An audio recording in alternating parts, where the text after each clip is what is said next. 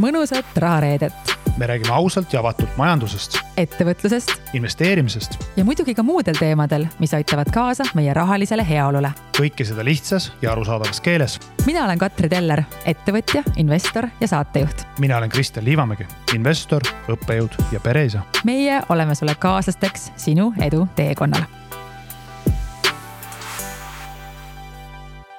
tere tulemast kuulama Rahareedet, mina olen Katri ja mina olen Kristjan ja täna on teine episood või siis teine osa sellest, kuidas Katri võtab ennast finantsilises mõttes alasti. ehk siis me räägime portfelli strateegiast ja mina olen katseeneseks ja Kristjan on siis minu audiitoriks, võiks öelda või? no mina ütleks eh, pigem eh, teejuht, teejuht., kes aitab lahti mõtestada seda portfelli, muud midagi. päris pime ka ei ole ju ei, pime see kindlasti ei ole aga ja. räägime, et mis eelmises episoodis juhtus ja enne seda toonitan ka siis seda, et kuna tegemist on isikliku äh, siis nagu teemaga, et me vaatame ikkagi väga sügavale minu rahakotti, siis äh, meedial me seda sisu kasutada ei luba. selle episoodi sisu on vaid Rahareede kuulajatele ja kui keegi soovib siit midagi kasutada, siis avalikult, siis kindlasti vaid kokkuleppel nii, aga eelmises episoodis me siis kaardistasime ära minu miksi või siis rekaardistasime või vaatasime üle, et kas seal on midagi muutunud. vaatasime üle, mis seisus on minu tänane portfell ja kuhu ma soovin liikuda ja millised on siis need suunad ja mõtted ja kuidagi me tegime sihukese ülevaatliku osa vist võib öelda jah, ehk me alustasime sellest, et kus Katri täna on kuhu ta liikuda soovib, ehk mis on tema eesmärgid. numbrites väljendutuna tuletan meelde, et Katri soov oli siis igakuist passiivset rahavoogu kümme tuhat eurot kuus. intressidest, dividendidest ja üüritulust. ja, ja nüüd lähmegi edasi siis juba järgmiste teemadega. kaardistame ära veel olulised aspektid, mida meil on vaja teada ja seejärel loomegi siis Katrile nii-öelda siukse ma ütleks näidisportfelli või, või eh, portfelli, mis võiks teenida Katrit sest Katri ei ole enam kinnisvarainvestor. Katrist saab nüüd passiivne investor, kes tegeleb edaspidi rohkem oma uue kire, hobi ja armastusega, milleks on podcast'id, saatejuhtimine, kõnelemine konverentsidel ja loomulikult oma pensionipõlve nautimine ja raamatu kirjutamine. no näed, voilà tuli ära. tuli ära, nii, aga kus aga me edasi lähme? Katri olukorras, kus su portfell on äh, kaks koma kaheksa miljonit eurot, enamuses on sellest kinnisvaras, siis äh, minu küsimus nüüd sulle oleks, et äh, see kuidas see asi nüüd edasi hakkab minema, et kas see portfell peaks ennast ise nii-öelda kasvatama või sul on väga selge plaan, et sa paned sinna ka rahavoogu juurde või äkki pensionipõlves võtad hoopis rahavoogu välja. kui jah, siis eh, mis, mis on need summad, mida me peaksime arvesse võtma? Ma olen selle ära otsustanud, et raha pärast ma enam tööle ei lähe, karjääri ma enam kusagil tegema ei hakka ja liigun edasi siis äh, valitud suunal. niikaua kui see suund jälle muutub, eks ju, aga täna ma tunnen, et see on see suund, mida ma tahan teha ja ma ei tea täna nagu, mul on raske ette planeerida, millised hakkavad olema need aktiivsed tulud, sest ma teen seda, ma teeksin seda tasuta ka see on midagi, mida ma armastan nii palju, et ma teeksin seda ka tasuta. aga ma ei välista, et seal võib tekkida ühel hetkel ka viiekohalised kuutulud või isegi kuuekohalised. milleks mõelda väikselt, selles mõttes, et ma absoluutselt ei ütle, et ma ei võiks kunagi väga edukas olla sellel suunal, mida ma täna teen. ka näiteks, miks mitte väljaspool Eestit. aga see on asi, millega ma ei soovi arvestada ja ma hetkel ei näe, et ma oma strateegiasse tahaksin lisada sellise klausli, et ma hakkan sinna igakuiselt midagi juurde panema selge, ehk siis konservatiivsuse printsiibist lähtuvalt eeldame, et mingisugust raha sa sinna juurde ei pane. ja see kümme tuhat eurot passiivset rahavoogu, mis sul on vaja erinevate kulude katmiseks, mille osas sul on muidugi ka väga detailne Excel, mida me siin muidugi lahkama ei hakka, sest see läheb juba nii-öelda mikrotasemel juhtimiseks.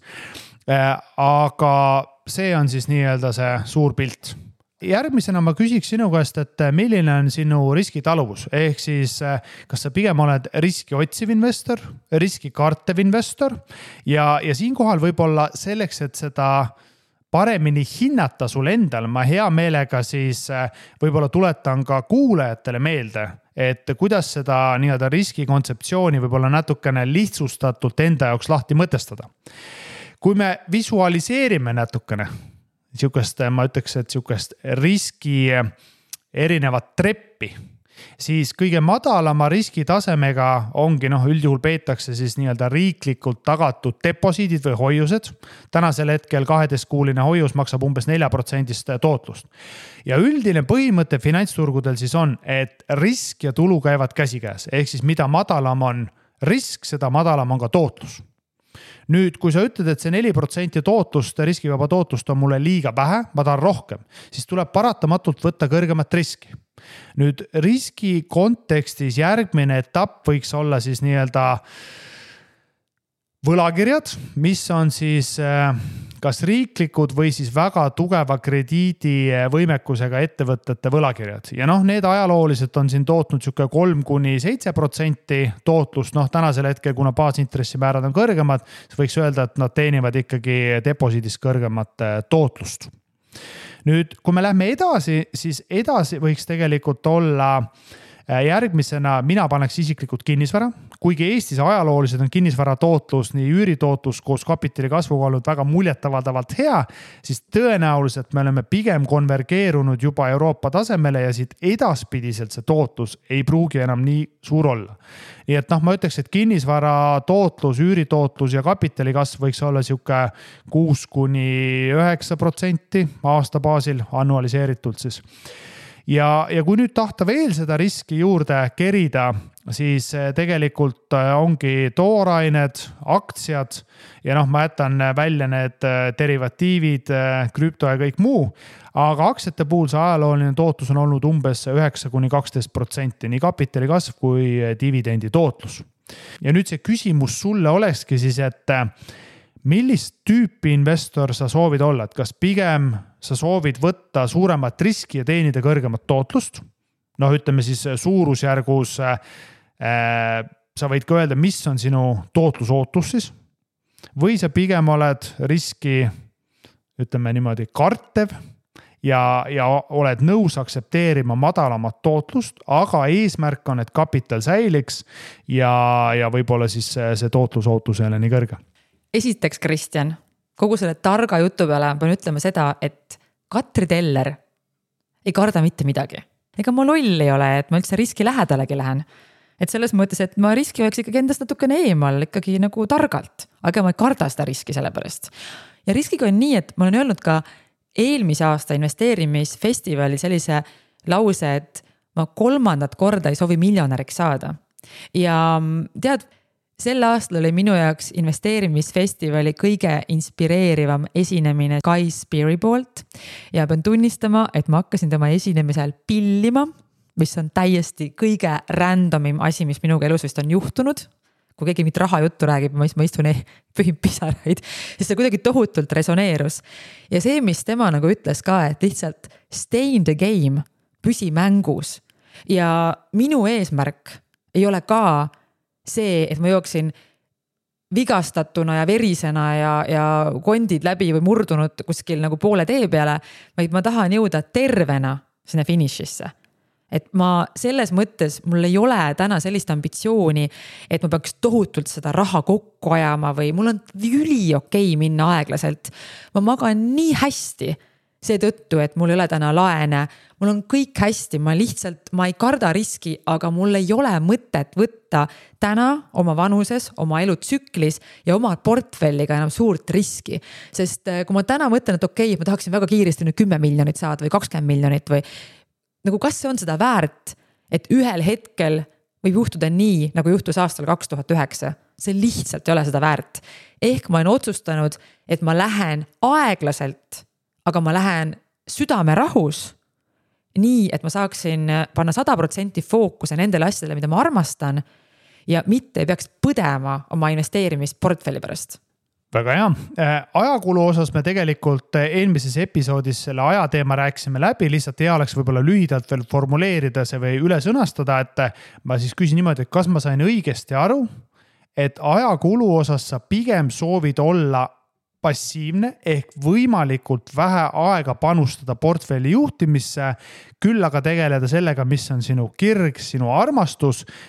samas omades ikkagi investeerimisportfellist nii-öelda sihukest üldist pilti ja, ja mõnes mõttes olla kursis turul toimuvaga, et oma nahka nii-öelda mängus jälgida absoluutselt, kuidas ma saan teistele rääkida investeerimisest, kui ma ise ei ole siis oma nahka mängu pannud, et, et selles mõttes, et see huvi mul on, et see on pigem selline kursis olemise hind või raha, et oleks ka tore muidugi, kui see toodaks seal, aga see ei ole nagu see koht, kus ma pean seda raha nii-öelda välja võtma. või nagu nii-öelda suurt tootlust ootama, et seal isegi võivad olla ka suuremad või väiksemad riskid. siis mis võib-olla ei ole sada protsenti korrelatsioonis siis minu portfelli strateegiaga. ja Kristjan, ära unusta, et mul on vaja kursis olla ka selleks, et ma hakkan ju sinu asemel TalTechis varsti loenguid andma seda kindlasti, seda kindlasti ja ma kujutan ette, et äh, huvi nende loengute vastu tõuseb plahvatuslikult.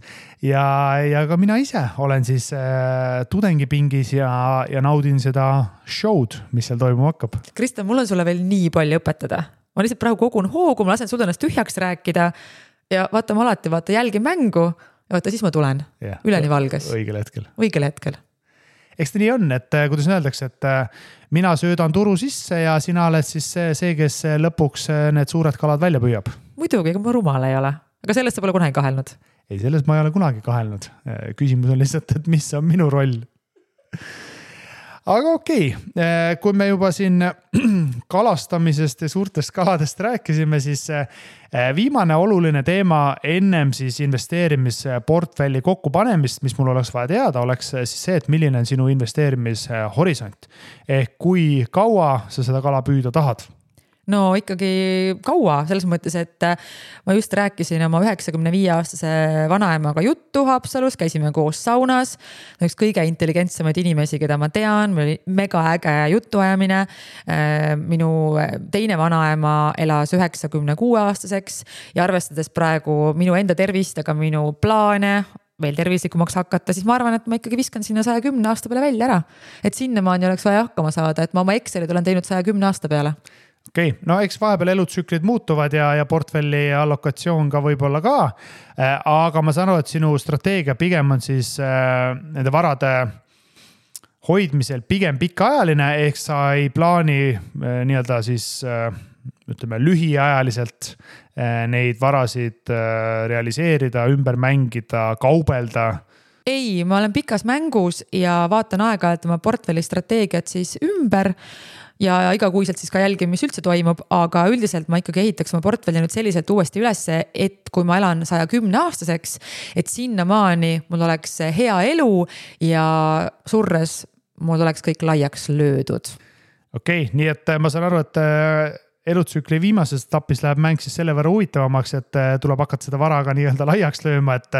et kui praegu me ehitame seda portfelli selliselt, et ta ikkagi püsiks ja, ja kasvaks, siis äh, siis elutsükli viimases etapis läheb sul päris äh, keeruliseks ja raskeks, et kogu see raha siis nii-öelda ära kulutada. kuule, aga ma hakkan kohe siin kulutamisega pihta. tead, ma eelmisel suvel lugesin läbi selle Die with Zero raamatu, millest rääkis ka Jaak Roosaare sel aastal investeerimisfestivalil.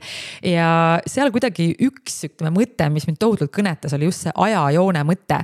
et kui ma olin teinud ka endale oma igasuguseid to do liste ja bucket liste ja igasuguseid nimekirju, mida ma elus teha soovin.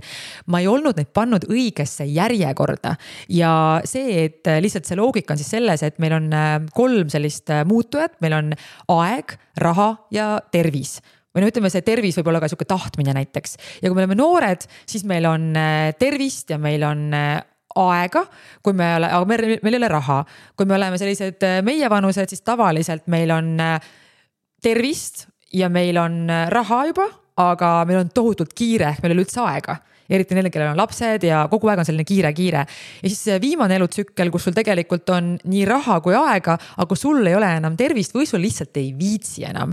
ja, ja ma ei taha nagu selles mõttes, ma, ma kuidagi üritan oma asju nagu selliselt sättida, et kuidagi õigesti asju teha, et mina küll kindlasti ei oota, et nüüd ma saaksin mingi üheksakümne aastaseks ja hakkan siis hullult siis äh, mööda kontserdi käima ja, ja reisima, et ma alustan ikkagi sellega nüüd kohe, et mis selle rahalise vabaduse point muidu on. ja vaadates siis oma portfelli, siis selles sama Die with Zero autori poolt on ka siis selline valem, et kui suur see portfell muidu olema peaks. selleks, et siis äh, oleks piisavalt raha, et sellist äh, rahavoogu toota ja seal on selline valem, et null koma seitse korda aastane siis see summa, mida sa tahad laiaks lüüa, minu puhul siis sada kakskümmend tuhat eurot täna, siis see tähendaks justkui, et viis koma seitse miljonit peaks olema portfell. aga minu portfell on poole väiksem jah, no nüüd muidugi on küsimus, et äh, kas see portfell ka toodab, kui palju ta toodab ja kuidas see nagu allokeeritud on, et äh, sinu puhul siis äh, noh, tegelikult, mis me räägime, on see, et vähemalt kui ma sain õigesti aru, võid mind hea meelega parandada. et sina soovid välja võtta selle rahavoo, passiivse rahavoo, küll aga see juba investeeritud kapital oma põhiosas jääb sinna sisse ja kõik, mis on see kapitali kasv, mõnes mõttes kasvatab ka siis portfelli edasi. no umbes nii, sest äh, tegelikult see üüritootlus ei ole minu ainus tootlus, et mul tegelikult portfelli tootlus on ikkagi suurem, et praegu me rääkisime sellest aktiivsest rahavoost siis nii-öelda, mis tuleb siis lisaks kapitali kasvule juurde. aga ma mingil hetkel, ma ei ole praegu nüüd seda Excelit värskendanud, aga ma olen teinud endale ka sellist Excelit siis äh, iga, üle iga paari kuu isegi vaatan üle seda ja vahepeal natukene seal nokitsen neid numbreid, aga kus ma olen siis äh, üritanudki arvutada välja seda et äh, ma reaalselt sinnamaani, kus ma olen saja kümne aastane, mul ei peagi raha enam olema, et kusagilt maalt ma hakkan ka seda portfelli ennast nagu naksama. -hmm. aga see aeg ei tule veel niipea, sest ma olen veel noor jah, ja siinkohal siis remark kõikidele Katri järeltulijatele ja järeltulevatele põlvedele, et Katri midagi järeltulevatele põlvedele ei jäta. Äh, ostab need punased Ferrarid kõik endale ja teie vaadake ise, kuidas hakkama saate päris kurja pildi maanisid praegu minust, et ma ikkagi korteri. Need olid sinu sõnad. ei, ma okei okay,, no, no. sa kort... pidid ju nulliks lööma kõik. ma lööngi nulliks, aga okay,, aga võib-olla vahepeal ma annan näiteks äh, korteri sissemaksuraha ja hariduse eest ma olen ka nõus maksma Mm, no, see on, ma arvan, piisavalt juba. hakkab tulema juba. ei no see on piisavalt helde ju ei ole või? ei, see on teie perekonnasisene omavaheline diskussioon. no ja samamoodi teen ma ju Kristi Liivamägi ees ja teller järgi, et panen ka siis ju portfelli kasvama kohe, kui laps sünnib, hakkan sinna võib-olla, et ega ma nüüd nii ihne ka ei ole siin. aga ja. põhimõtteliselt lihtsalt, mida ma... ma tahan öelda, on see, et ma rikkana ei kavatse surra jah, ma olen Katri mõttega selles mõttes nõus, ma saan Katri mõttest väga hästi aru Äh, ja ma ütlen ausalt, et vallalise poissmehena ma paneks täpselt samamoodi. aga. mis värvi Ferrari sina ostaksid? Äh, esimese või kolmanda. ainult kolm või no mul portfell väiksem ka. okei, okei. aga äh, ma lihtsalt ütleme niimoodi, et need emotsionaalsed hetked, kui sa vaatad esimest korda silma oma sündinud pojale või tütrele need, vähemalt minu, mind isana on niivõrd palju muutnud, et eh, ma saan sellest mõttest aru, miks nii-öelda enne surma kõik lööda, eh, lüüa nii-öelda laiaks, aga mina ütlen ausalt, tänasel hetkel mina tunnen, et mina soovin lisaks teadmistele, oskustele ja kogemustele ka järeltulevatele põlvedele anda ka siis seda kapitali, et nende elu oleks noh võib-olla ka siis põnevam, huvitavam äh,, rikkam emotsioonide ja, ja miks mitte ka raha näol.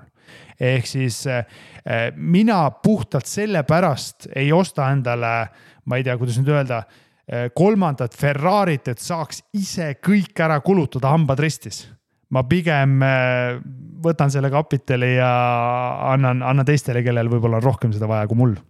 Kristjan, kas sa meid adapteerida ei taha?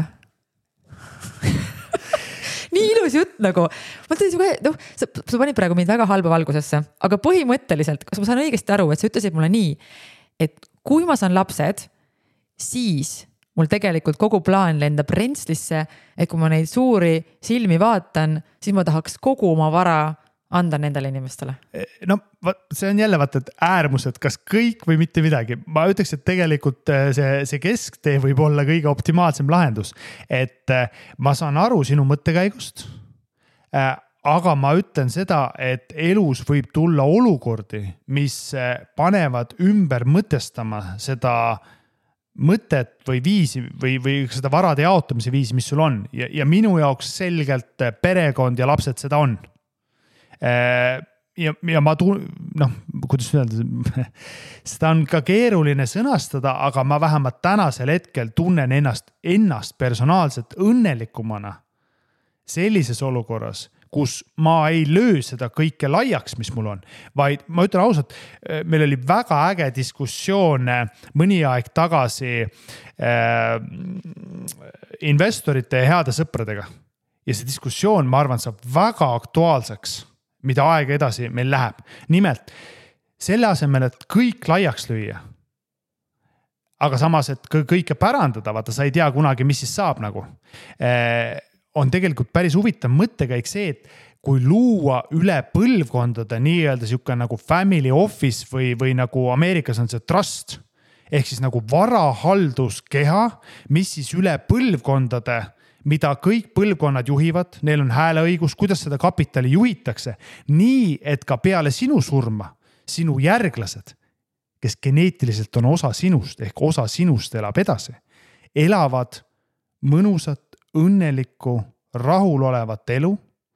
aga et see kõik on jätkusuutlik väga pikaajaliselt. Kristjan, see on nii ilus mõte, aga ma tunnen päris mitmeid selliseid inimesi siis äh, Skandinaavia riikidest. ja ma võin sulle öelda, et peale mõnda Negronit ma ei ole kindel, kas nad on olulisemalt õnnelikumad, neil on tohutu koorem, sest nemad ei taha olla see generatsioon, kes kõik pekki keerab ja ma, ma olen osaliselt sinuga nagu nõus, et loomulikult on järeltulijate elu lihtsam, kui neil on midagi, aga minu meelest ja ma päriselt, ma tunnen ikkagi mitmeid kohe ikkagi kahekohaline number selliseid inimesi nii-öelda vana raha ja me räägime praegu teisest või kolmandast generatsioonist, ma räägin praegu viiendast, kuuendast isegi või seitsmendast. õnnetundesse see enam ei korreleeru, seal on teised probleemid, aga ma saan su pointile pihta.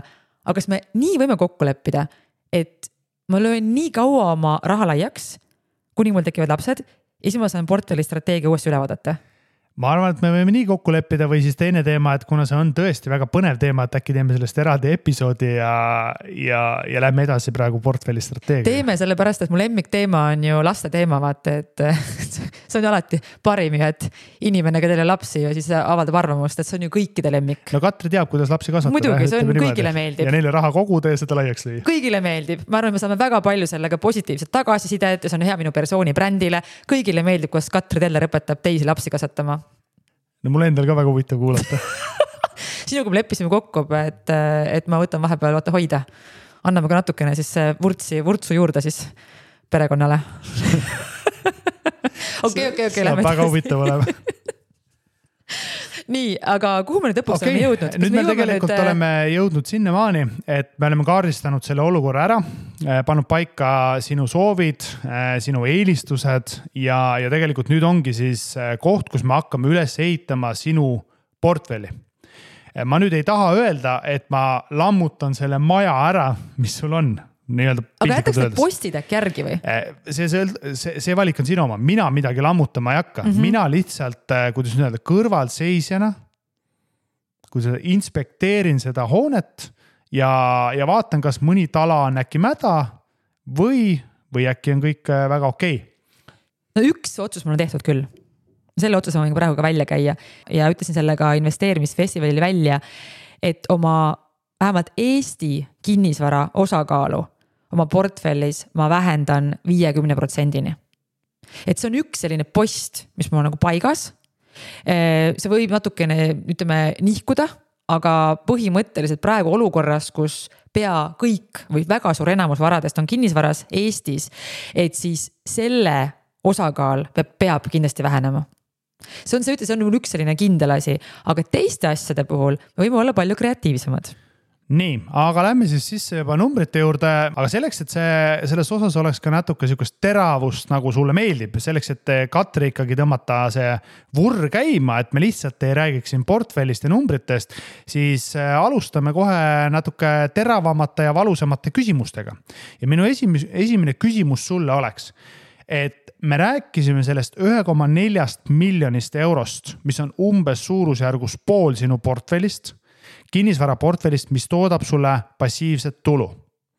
väga okei okay,, vara on tööl, noh tootlus tootluseks, see on teine teema äh,. aga mina, kui ma vaatan neutraalselt sellele portfellile peale, siis minu jaoks, mis on küsimärk ja probleem, on Eesti kinnisvara summas üks koma kaks miljonit, mis istub sul seal portfellis, mis ei teeni sulle mitte mingisugust tulu see portfell ei tooda mulle rahavoogu, küll aga on ta tootnud mulle kapitali kasvu.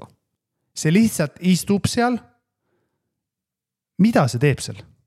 Kristjan, aga ma pean enda kaitseks ütlema, et need kinnistud on tootnud mulle oluliselt suuremat raha siis või portfelli kasvu kui minu üürikorterid kokkuvõttes.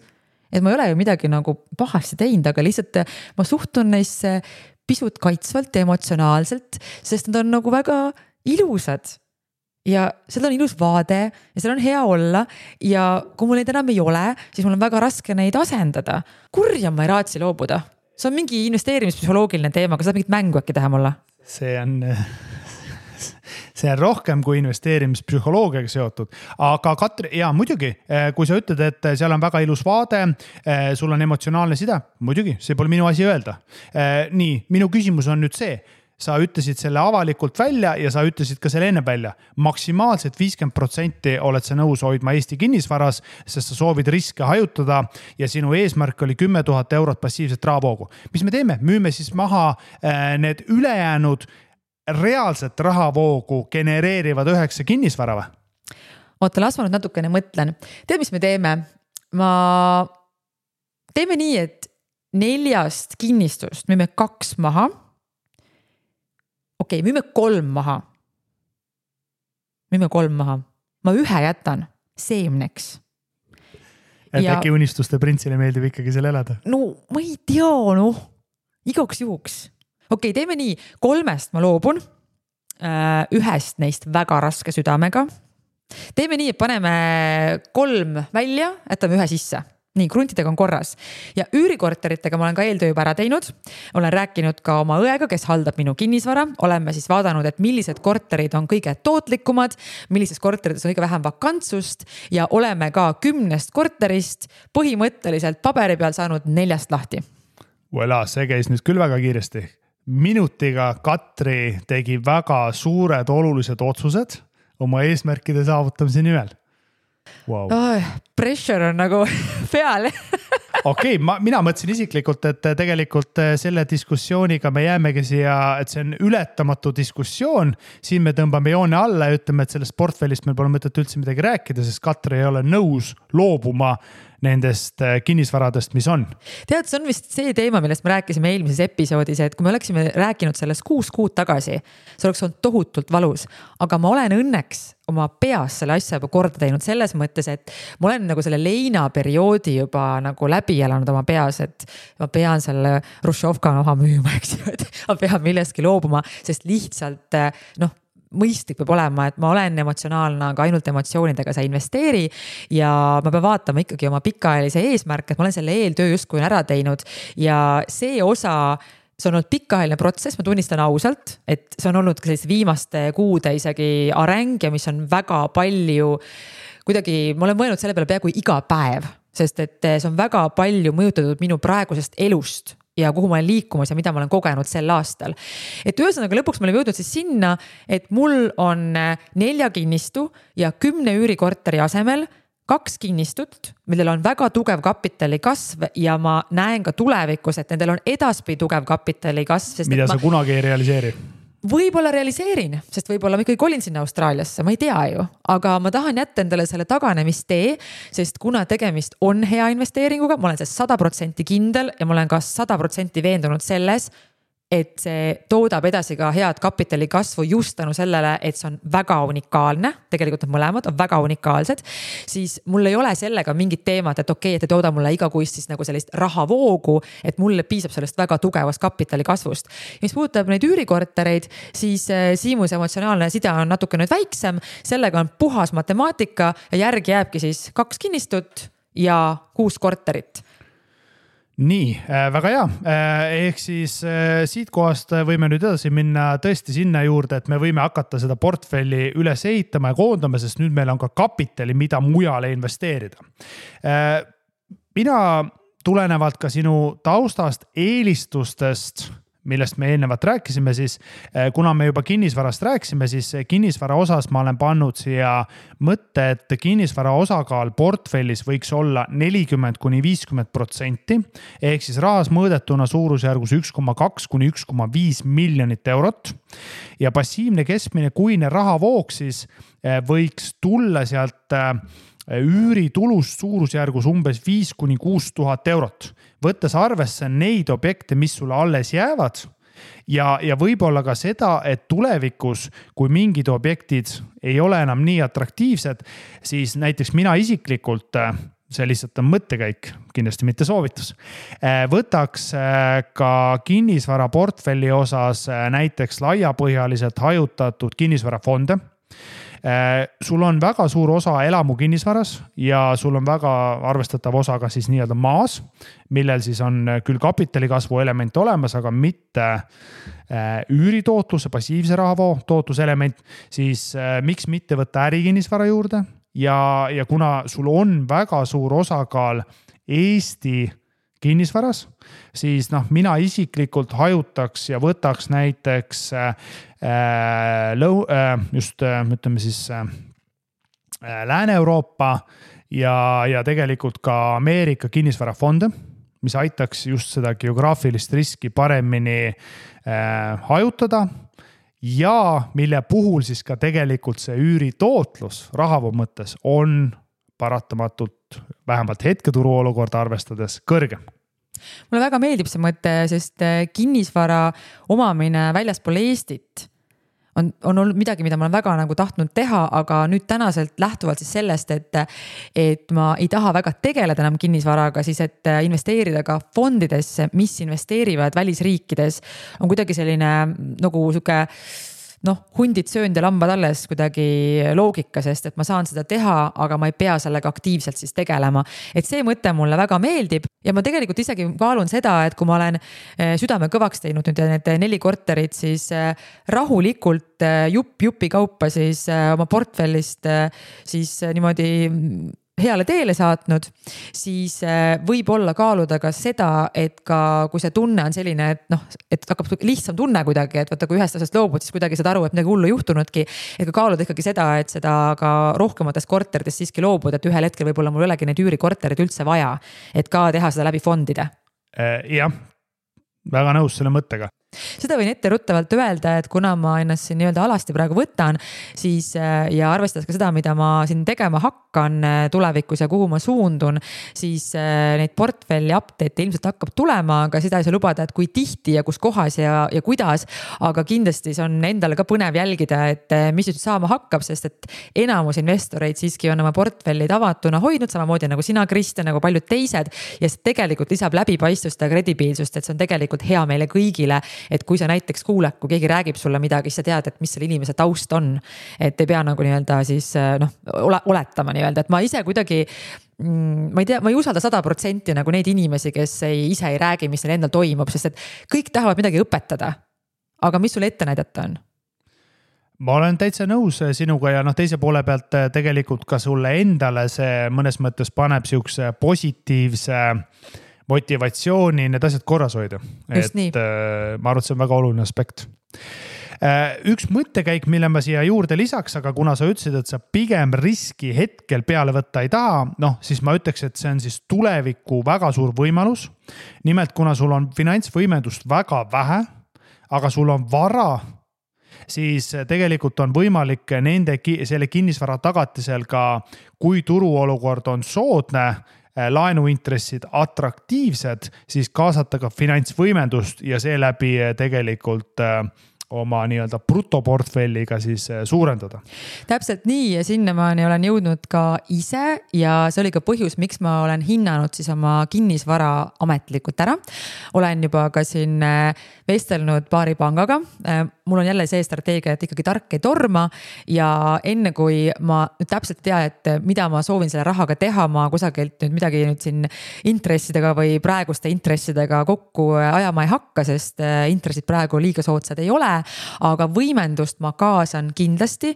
täna minu võimendus on vaid kümme protsenti ja see võiks olla pisut suurem, aga siiski piisavalt väike, et ma, et see rikuks minu ööund, et ma usun, et ma üle sellise üle kolmekümne protsendi, no ma julgen kahelda, et ma liiguksin üle kolmekümne protsendi võimenduse osas. kunagi ei tea, aga täna ma, ma lihtsalt see mugavustunne või see hingerahu mulle täna lihtsalt palju väärtuslikum nõus ja, ja ma ütleski, et see on, kuidas nüüd öelda siis sinu trumpkaart tagataskus, mida sa saad kasutada just nimelt keerulistel, rasketel aegadel, kui teistel likviidsusega on probleeme.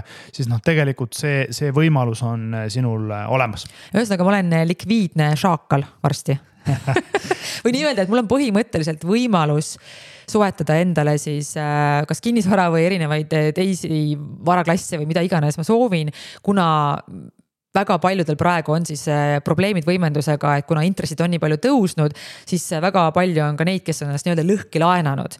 et äh, mul täna on selles mõttes nagu hästi positiivne olukord. täpselt nii, eh, võtame järgmise varaklassi, varaklass, eh, just nimelt aktsiate varaklass, eh, olenevalt siis konkreetselt sellest etapist või elutsüklist, et see jaotus võiks olla umbes kakskümmend viis kuni kolmandik portfellis, portfellist ehk siis rahas mõõdetuna tänasel hetkel null koma seitsekümmend viis kuni miljon eurot. ja arvestades sinu eesmärke, et sa ei soovi neid üksikaktsiaid oma portfelli võtta. pigem sa soovid olla passiivne, äh, hajutatud, äh, laiapõhjaliselt hajutatud ja, ja ka seda Eesti geograafilist riski vähendada, siis mina ikkagi ütleks, et tõenäoliselt sulle sobiks kõige paremini just need laiapõhjalised hajutatud indeksfondid. et olen siin välja toonud mõned nimed ka, näiteks siis Eh, World Index, mis siin eh, no nii-öelda tikker ka siin on, siis XTVD. Eh, dividendi tootlus pea kaks protsenti aastas, ehk siis lisaks kapitali kasvule on seal olemas ka siis täitsa passiivne rahavoo tootluse moment lisaks äh, siis mõttekohane, et äkki veel võtta näiteks SB viissada äh, laiapõhjalist indeksfondi, äh, tikker siis SXR kaheksa, dividendi tootlus circa üks koma viis protsenti, kvartaalsed dividendid. ja kui sa nüüd tahad natuke midagi äkilisemat, midagi kõrgemat riski, siis noh, minul isiklikult näiteks portfellis on NASDAQ sada tehnoloogiasektori indeks, kus siis võib-olla see risk on mõnevõrra suurem, aga ka tootlusootus mõnevõrra kõrgem. aga see on võib-olla siis nii-öelda võimalusena eh, sinna juurde toodud mulle tegelikult see fondide mõte väga meeldib ja fondidesse kindlasti ma ka paigutan eh, üsna sellise märkimisväärse osa oma varadest.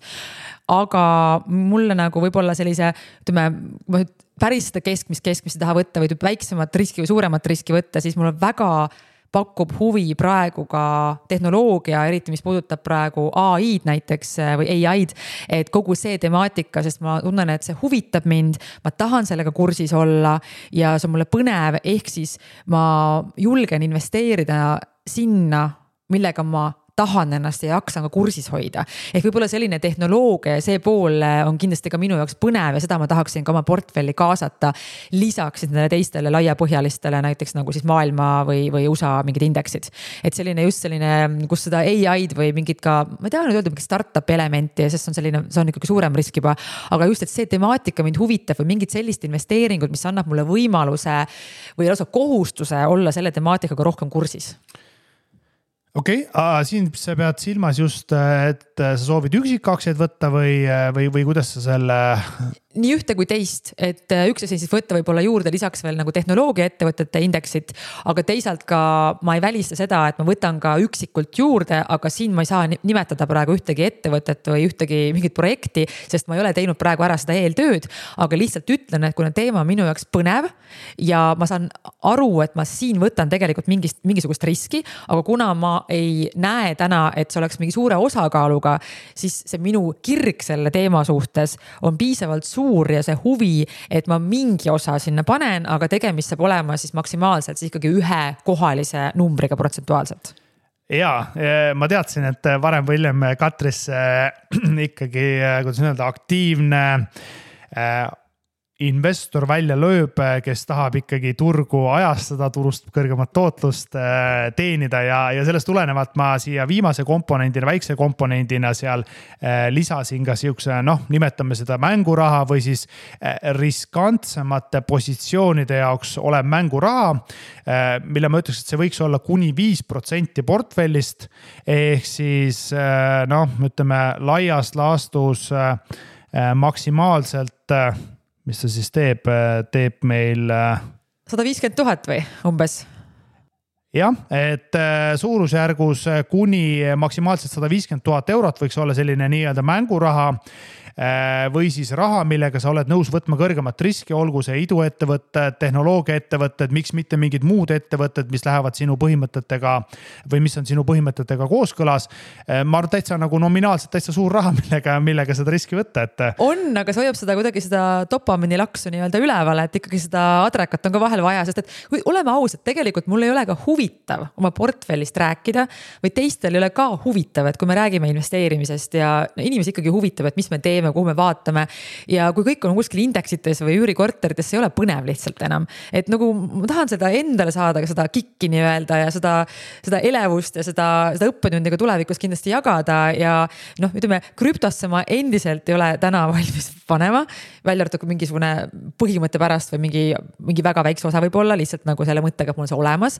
aga just, et, et ikkagi ei saa üle ega ümber sellest, et kõik igasugused sellised keerulisemad tehnoloogiad või startup'id või uudsed asjad on ikkagi kõrgema riskiga ja väikese rahaga võib siis natukene mängida ju küll äh, ja nõus ja selle asja mõte ongi siis see, et noh, tegelikult kuigi nominaalselt sada viiskümmend tuhat eurot on väga suur raha, siis äh, sinu portfelli kontekstis, mis iganes selle rahaga juhtub, see ei mõjuta sinu portfelli vundamenti, eh, see ei mõjuta sinu portfelli seinu ja ka tegelikult katust.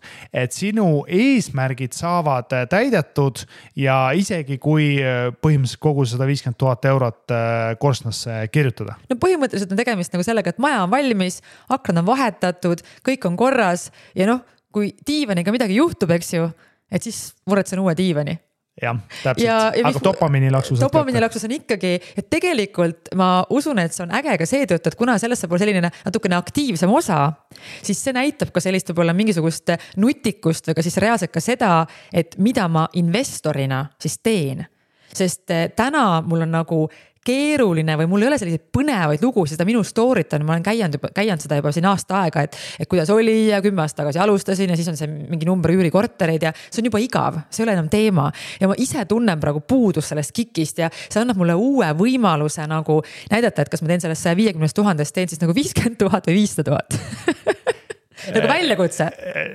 noh, me võime seda väljakutsena võtta, kuigi ma ütleks, et investeerimine oma olemuselt ongi tegelikult igav miks äh, on edukad Warren Buffett ja teised investorid, ongi see, et äh, nad saavadki aru, et investeerimine ei ole põnev, põnevust sa saad mujalt. nagu Katri Teller ka, sa unustasid lisada sinna listi no vot. mul ei ole väga põnev olnud investeerimisalaselt no, viimane aasta. ja, ma arvan ja, ja seda näitavad numbrid, suht väga hästi on läinud. tegelikult on tõesti hästi läinud, kui mõelda nii, et äh, kaks tuhat kolmteist ma olin põhimõtteliselt nullis, siis tegelikult ma olen päris uhke endale jah, ja ma ei tahaks seda nüüd, seda dopamiini laksu sul natuke allapoole tõmmata, aga. aga, ja aga nullib alati kõik eelneva eh, ma arvan, et eh, aus ja läbipaistev on öelda, et arvestatav osa portfelli kasvust on tulnud aktiivsetest tuludest, mis Muidugi. tähendab seda, et sa oled müünud oma teadmist ja oskust väga kõrge raha eest, mis on super eh, oskus. absoluutselt, absoluutselt, seda toonitan jah tõesti ise ka, et olen teinud kõvasti tööd ja olen panustanud sinna portfelli tugevalt aktiivsete tuludega. mis puudutab äh, minu äh, siis investeeringuid, siis jah, ka kinnisvaraselt on läinud hästi, et siin ka mainitud siin tugev kapitali kasv äh, kinnistute osas. samuti ka näiteks esimene üürikorter ostetud mingisugune viiekümne kahe tuhandega, mis täna maksab sada kakskümmend tuhat ja nii edasi. et neid otsuseid on siis noh, seal on erinevaid asjaolusid, aga see ei ole tekkinud sellest, et mul on üks euro ja siis ma ühtäkki oma investeerimisteadmistega puhtalt olen teinud sellest peaaegu kolm miljonit, et siin on ikkagi töö olnud mängus ja seda tööd on alguses vaja teha ja ühel hetkel, kui portfell on teatud suuruses, hakkavad siis mängima teised asjad rohkem, näiteks nagu see, et kuidas hallata oma portfelli ja sellepärast me Kristjaniga praegu seda minu portfelli siin ka hekseldame, sest pole mõtet asjatult ringi joosta ja ennast tükkideks tõmmata mõne nii-öelda noh, ma ei taha öelda nüüd närusa raha pärast, aga minu valdkonnas, meediavaldkonnas need rahad ütleme ülearu suured ei ole, kui samal ajal sul nii-öelda maja noh, ei põle, aga ütleme nii, et uputab kergelt. Jah, või noh, mujalt saaks lihtsalt rohkem väikse väiksema vaevaga. täpselt nii. Nii, aga võtame siis kaks äh, viimast äh, varaklassi ka siis. Et võlakirjad ja laenud, äh, mida sul hetkel portfellis sellisel kujul väga ei ole, siis selgelt võlakirjad ja laenud fikseeritud tulumääraga instrumentide näol on tegemist siis rahavoo instrumentidega ja mina ütleks, et seal võiks sul portfellis olla sihuke suurusjärgus kümme kuni kakskümmend protsenti, rahas mõõdetuna siis null koma kolm kuni null koma kuus miljonit eurot ja passiivne keskmine rahavoog intressidest võiks olla siis suurusjärgus umbes kolm tuhat eurot. ja, ja erinevad võlakirjad, kuhu siis paigutada, ma olen ka siin välja toonud need võlakirjad ja võlakirjafondid. aga noh, ütleme sihuke keskmine tootlus mõistliku riski puhul võiks olla siin sihuke kuus kuni üheksa protsenti aastas. võib-olla natukene võtaks juurde ka seda nii-öelda high yield'i kõrgema riskiga võlakirja, mida mul endal ka isiklikult portfellis on noh, näiteks äh, ma, ma saan tuua enda portfelli näitel, soovitusi ma muidugi anda ei saa ja ei tohi. aga minul portfellis on need AT1 võlakirjad, äh, näiteks LHV ja Bigpanga AT1 võlakirjad, mille aastane nii-öelda see tootlus on siis kümme kuni kaksteist protsenti, maksavad kvartaalsed intresse ja see sobib mulle väga hästi ja tundub, et see osakaal on ka väga hea. täpselt ei oska nüüd öelda, et mitu protsenti sinna lõpuks läheb. Äh, no ma ühe varaklassi paneks veel juurde okay., äh, mis meil siin veel okay. natuke jäi rääkimata, ehk siis raha ja deposiidid ehk äh, kuna Katri nagu kenasti reklaamis välja, et tema on see šaakal, kes tuleb rahakotiga nurgast ja. laenurahakotiga ja miks mitte ka nii-öelda oma rahakotiga ja lööb teistele vastu pead, siis ma ütleks, et raha ja deposiidid tänases turuolukorras võiksid olla isegi sihuke viis kuni kümme protsenti. ehk siis eh, no ütleme sada viiskümmend tuhat kuni kolmsada tuhat eurot ja need võikski olla siis eh, deposiitides Ehm, noh, tänasel hetkel deposiidi intress suurusjärgus neli protsenti pikaajaliselt, et miks mitte hoida siis just nimelt seda likviidsust, püssirohtu, et kasutada ära turuolukordi ja, ja kui intressimäärad muutuvad või lähevad sulle ebasoodsas suunas liiguvad, noh siis saab seda osakaalu eh, väiksemaks võtta. aga siit peaks siis tulema ka umbes suurusjärgus tuhat eurot passiivset rahavoogu kuus. midagi ikka midagi ikka ja, ja nüüd, kui see teema siis kokku võtta eelnevalt, siis ma lõin ka numbrid kokku, et eh, sellist tüüpi portfelli äh, igakuine passiivne rahavoog keskmiselt kuus võiks olla sihuke suurusjärgus üksteist kuni kaksteist tuhat eurot, mis on siis natuke rohkem, kui sinu ootus oli. Eh, riskitase, noh, ütleme, seal on riskimomenti sees aga ta on ikkagi, ma ütleks, äh, võrreldes eelnevaga äh, paremini nii geograafiliselt hajutatud, varaklasside lõikes hajutatud ja noh, olukorras, kus äh, tegelikult need laiapõhjalised indeksfondid tähendavad tuhandeid erinevaid positsioone maailma suurimates ettevõtetes, siis noh, mina võib-olla magaks veel paremini selle portfelliga ja, ja mis on selle portfelli võib-olla sihuke võimalus või pluss siin, ma ütleks, et siin on ka tegelikult täiesti arvestatav kapitali kasvu komponent juures olemas. ehk siis lisaks sellele rahavoole, mis sa igakuiselt teenid, tegelikult täiesti viisakas ja, ja mõistlik äh, kapitali kasvu komponent on olemas nii nende maatükkide näol kui ka aktsiapositsioonide näol ja, ja tegelikult äh, ma arvan ka, et äh, üürikinnisvara turuhind äh, pikaajaliselt võiks, äh, võiks siis, äh, võiks siis tõusta mulle väga meeldib see kõik, ma näen kõike seda pirukat, seda uut pirukat juba silme ees, neid protsente saab siin natukene timmida. kogu see loogika istub mulle väga hästi ja ma arvan, et nüüd ei olegi tegelikult muud, kui hakata seda nii-öelda siis execute ima või hakata sellega nüüd tegutsema. ja mul on kuidagi nagu kuidagi elevil, kuidagi sihuke mõnus sihuke uus hingamine on ka sisse tulnud selles mõttes, et äh, ma ei ole oma portfellis nagu tegelikult ju midagi väga solgutanud peale selle, et ma olen juurde soetanud midagi ja kursis hoidnud ja ma neid Excelid teinud ja igakuus ja midagi analüüsinud ja teinud. aga nüüd on natukene rohkem põnevust, esiteks turvalisust, sest et on hajutatud rohkem. teiseks suurem rahavoog ja kolmandaks ikkagi see, et on ka ikkagi see põnevus seal, aga see põnevus on väga heas tasakaalus selle riskiga, sest et kuigi tuletan meelde, Katri Teller riski ei karda, aga ma ei soovi sellega piisavalt lähedalt kohtuda. et siis kõik on nagu väga kuidagi tundub päris selline ilus, et panen selle asja kokku ja siis äkki vaatame sellele otsa kunagi, kui see asi on kokku pandud ja. ja vaatame, et kas tuleb see summa ära ja kuigi ma ei paneks piiranguid siia, mis kümme, mis üksteist kuni kaksteist tuhat. Sky is the limit no, no vaata, kuidas läheb, et nüüd tegelikult ma ei tea Katre, oled sa valmis, et sa, sa reaalselt hakkad ju liigutama nüüd miljoneid, sa oledki nagu varahaldur sa muidugi hakkan liigutama, liigutama.. Kristjan, ära unusta, ma olen aasta investor. seda küll. ma pean oma nime vääriline olema. aitab küll nagu sellest jahumisest, et oo, mul on nüüd see mingi kümme üürikorterit ja midagi, aitab küll, aeg on läbi. ja, ja ma ütleks võib-olla kõrvalmärkusena kõigile kuulajatele, et see investeerimisportfelli strateegia paikapanek, see, mis me tegime, see oligi nii-öelda sihuke suur pilt. et kõik need positsioonid, noh, kuidas siis realiseerida, mida realiseerida, milline on see tootlus, kuidas võtta nendes indeksites positsioon, see kõik on juba üksikute tehingute teema ja see kõik on hoopis teine teema täna me sinna ei lähe, me panime paika strateegia, mis noh, ma ütleks niimoodi, et me saime siin kenasti hakkama sihukese pooleteist, kahe tunniga. noh, ma ütleks niimoodi, et tavaliselt võtab aasta, võtab aega isegi veel rohkem ja, ja on noh, sihuke veel kõikehõlmavam. aga hoiame kursis ja kindlasti mina ka läbi oma sotsiaalmeedia, et Kristjan oma portfelli jagab siis meelsasti enda Instagramis ja mina samuti ka siis enda Instagrami kaudu ka natukene hakkan rohkem sellele rõhku pöörama ja kui mingid sammud on astutud juhtud, siis annan teile kindlasti ka teada.